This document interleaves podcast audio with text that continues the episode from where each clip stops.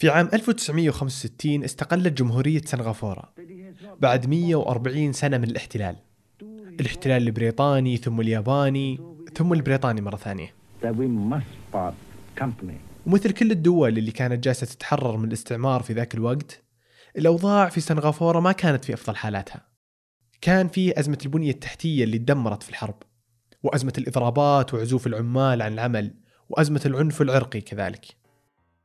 واليوم بعد خمسين سنة بس سنغافورة تعتبر واحدة من أغنى دول العالم ومن أهمها في عالم التصنيع والتجارة. بس كيف قدرت سنغافورة أنها تتغلب على احتمالات الفشل المرتفعة؟ وبدون أي مصادر طبيعية أو صناعة محلية؟ الإجابة بسيطة الخدمات اللوجستية. هو طبعا آه، علم آه، إدارة تدفق الموارد المختلفة مثل البضائع والطاقة والمعلومات والخدمات البشرية المختلفة من منطقة الإنتاج وحتى منطقة الاستهلاك. أهلا أنا الوليد العيسى وهذا بودكاست إذاعة ثمانية الجديد المحور الثاني.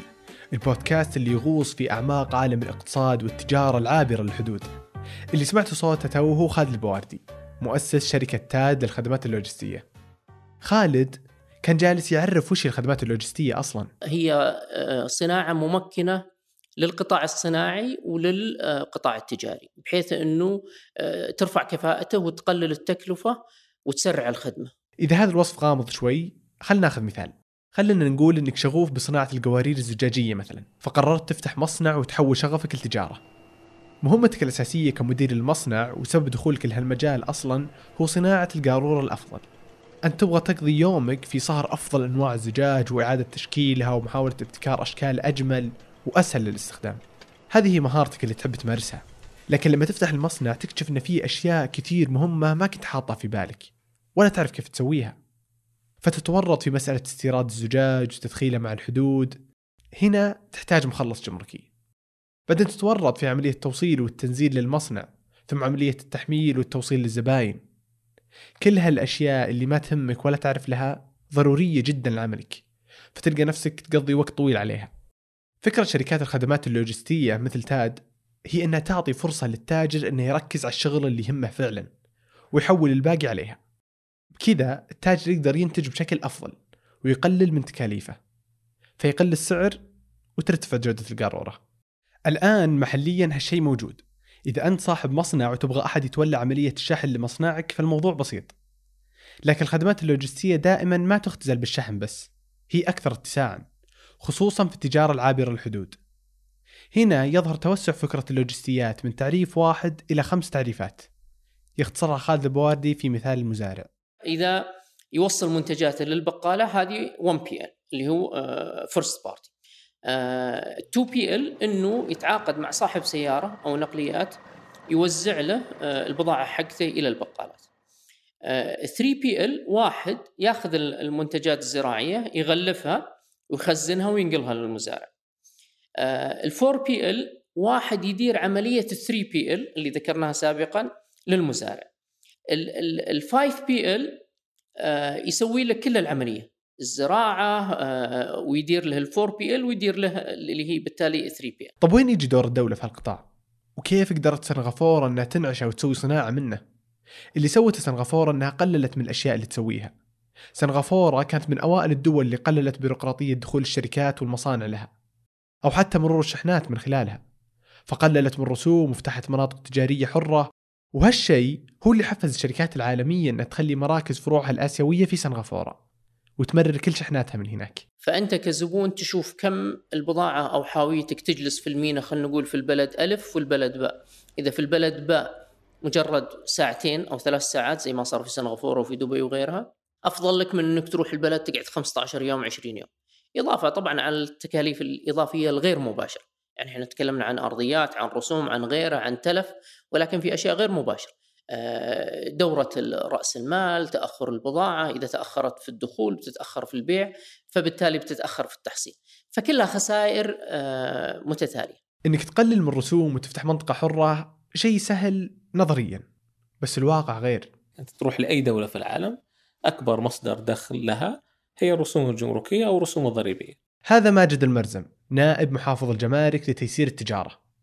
ماجد جالس يتكلم عن أهمية الرسوم الجمركية والضريبية في اقتصاد الدول عالميا كونها تشكل جزء مهم من مصدر دخل أي دولة يوضح لك ليش اتباع نموذج سنغافورة صعب.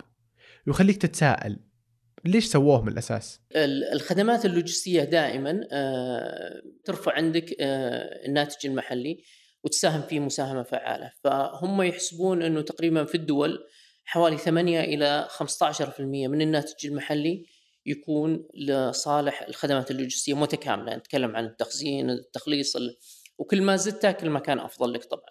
غير إنها تخلق وظائف.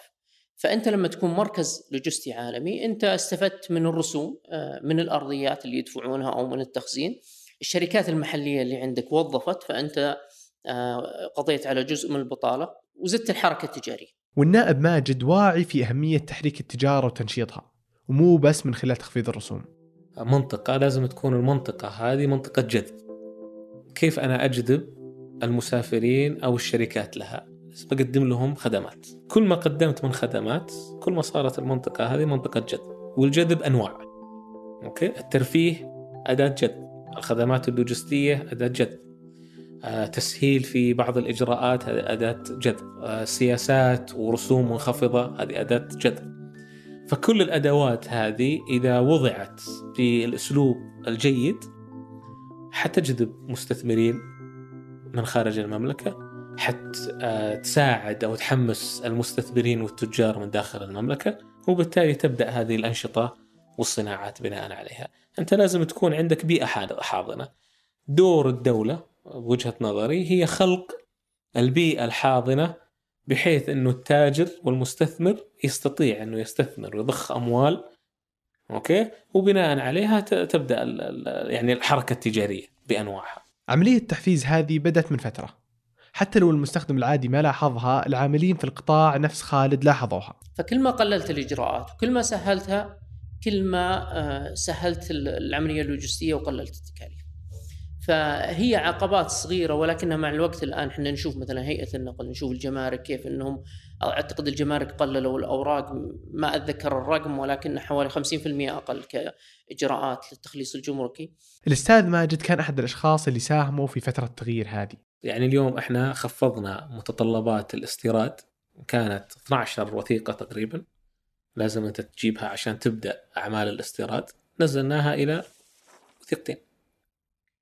كلها بسؤال ليش؟ لماذا؟ هذا التطور كنا نشوف إنه شبه مستحيل قبل كم سنة كنا نعتقد إن التعقيد والبيروقراطية حكم مؤبد خصوصا على التجار ورواد الأعمال هل الوضع مثالي الآن؟ لا طبعا وخلال حلقات هالموسم راح نشوف المناطق اللي لا تزال تحت شغل أكثر لكن تلافي أخطاء الماضي بهالسرعة يعتبر أمر مبشر الأستاذ خالد بواردي نفسه ما كان يقدر يقدم خدمات 3PL في السعودية سابقا إلا بعد إجراءات وحوسة طويلة لأن شركته ما كان لها تصنيف رسمي. لكن اليوم يبدو أن هالشيء راح يتغير. فهذه الخدمات السايكل هذه كاملة اليوم إحنا ما عندنا كامله. إحنا قاعدين نشتغل على كيف نبسطها وكيف إنه نحققها. ما في مجال يتغير في العالم بسرعة التجارة. هذا العالم في حالة تطور وتغير دائمة. حالة تهدد الأشخاص الجامدين بأنهم يطلعون برا اللعبة. فيريح شوي أن الأشخاص العاملين على تطوير الاقتصاد والتجارة عندنا هم بنفسهم في حالة تغيير وتطوير دائم واليوم إحنا قاعدين نتكلم عن فرحانين على إنه إحنا قاعدين نفسح خلال أقل من 24 ساعة وكذا، الدول الثانية تفسح في ثواني. فالحلم تبعنا إنه إحنا نوصل إنه الفسح في ثواني. فما هو إحنا وصلنا إلى شيء وخلاص قلنا والله إحنا حققنا الهدف اللي نبغاه، لا التطوير لازم يكون تطوير مستمر. الشيء ال- الثابت في الدنيا التغيير. المحور الثاني بودكاست من إنتاج ثمانية وبالتعاون مع الجمارك. هذه الحلقة من إنتاجي أنا الوليد العيسى ومازن العتيبي والعنود الشويعر. ساعد في إنتاجها عبد الرحمن هادي ونورة طالب حررها أسيل باع عبد الله ومحمد الحسن راجعها روان الفريح وثمود بن محفوظ وأشرف عليها عبد الرحمن أبو مالح والعنود الشويعر.